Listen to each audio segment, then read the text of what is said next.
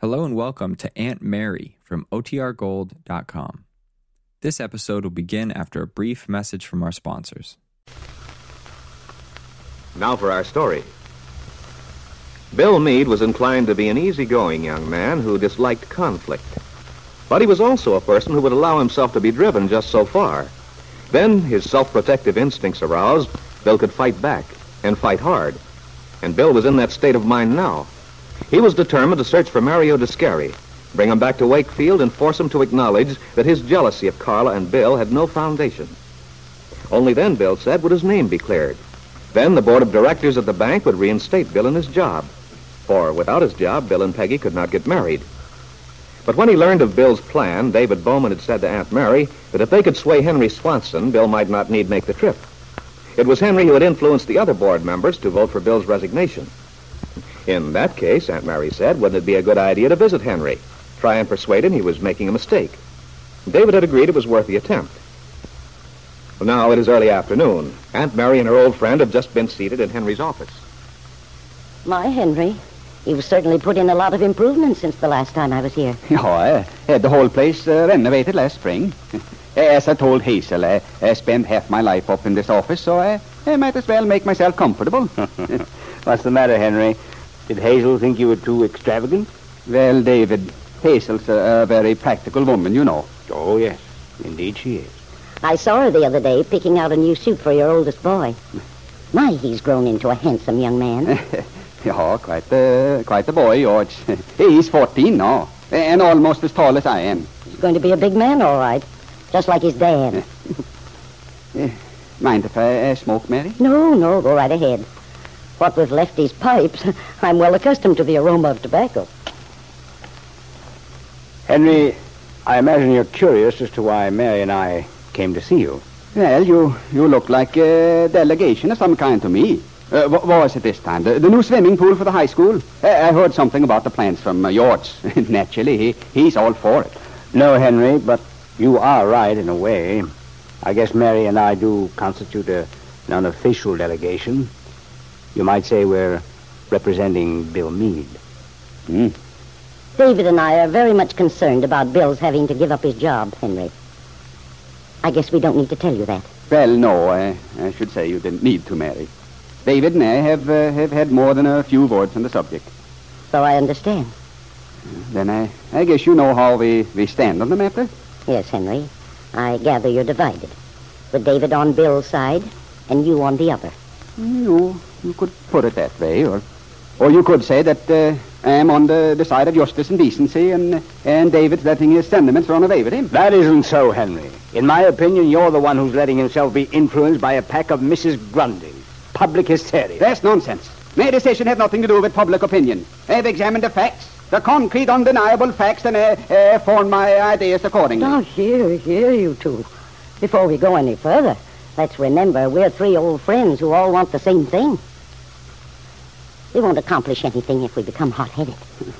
Yeah, you're, you're right, Mary. I'm sorry I spoke shortly. So am I. But as to our all wanting the same thing, eh? I don't see how you can say that. I believe Mary means we all want to be fair and just. We don't want an innocent man to suffer. Of course not, if he is innocent. That's where you and I don't agree, David. And apparently Mary feels the way you do. Yes, Henry, I do. What beats me is how you two can uh, take the attitude of defending that boy in, in the face of what every sensible person in Wakefield is saying. A moment ago, Henry, you insisted your opinion was not based on what other people were saying, and here you are, quoting public opinion. I'm afraid David's right, Henry. Well, You say your idea is based on facts. Just, uh, what facts are you referring to? Right. Obvious facts. They're plain as day. What happened out there at the Scotty farm? Mario Descari never should have done what he did. There, there, there was wrong for him to, to punish his wife in such a brutal way. I, I'll grant you that.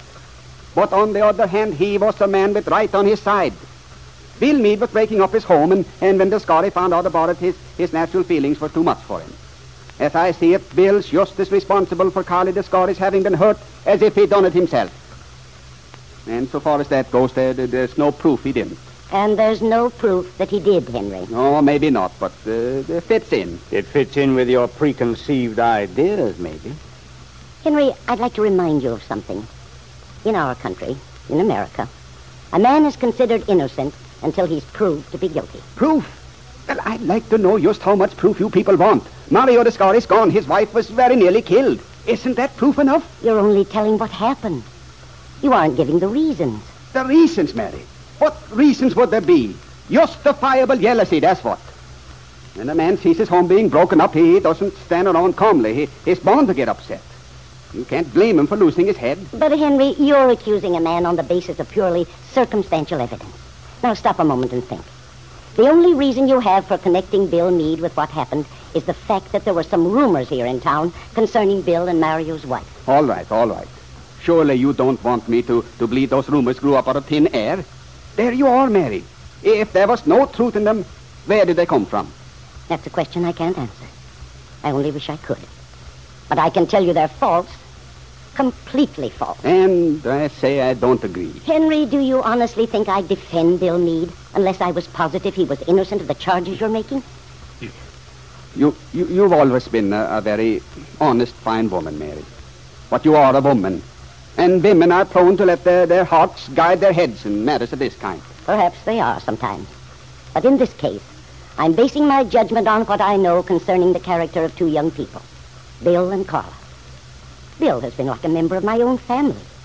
He's engaged to my niece. Yo, yo, exactly. That, that, that's just what I'm saying. You can't help being biased on Bill's side because your own niece is planning to marry him.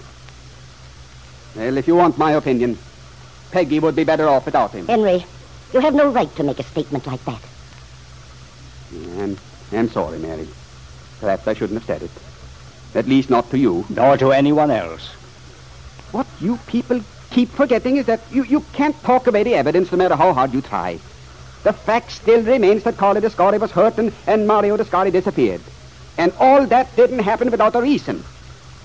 In my opinion, I still say Bill Meade is that reason. If he were to stay on working there at the bank, eh, it would amount to our condoning such goings on. As a family man and uh, as a businessman, too, I, I wouldn't feel right if we let him go on as if nothing had happened. Henry, do you remember the church picnic last summer? The picnic? Yeah, certainly I do. Then you must recall there was considerable furor over the fact that you and Molly Morrison both disappeared at the same time and were gone for several hours. I fail to see why you bring that up now, Mary. You must remember how that turned out. I had fallen asleep in my canoe. It drifted on around the bend. As for Molly, I never even saw her. yes, Henry. It so happened that Molly had taken one of the Henderson twins home because he cut his knee. Yeah, th- there you are. Anyway, all that has nothing to do with this. I don't agree with you. I think it has a lot to do with it. In both cases, as I see it, there's the question of an error based on circumstantial evidence. If Molly hadn't had Jimmy Henderson with her, well, Henry, you might have had considerable difficulty convincing Hazel you were asleep in your canoe. Remember how indignant you were when you found out that people were talking about it?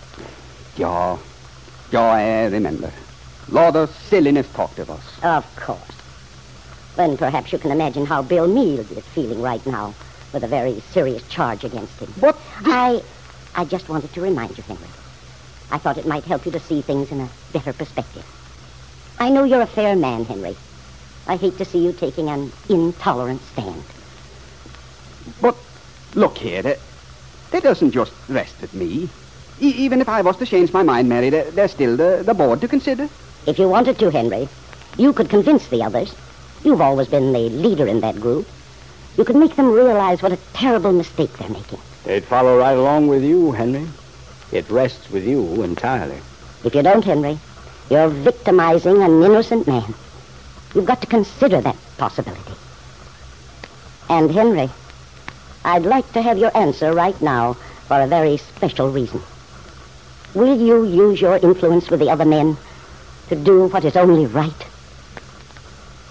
Yes, Aunt Mary, you're confident that Henry's decision will make it unnecessary for Bill to go in search of Mario Descari. But there may be a new obstacle to the reinstatement of Peggy's fiancé. An obstacle you are unable to foresee at present.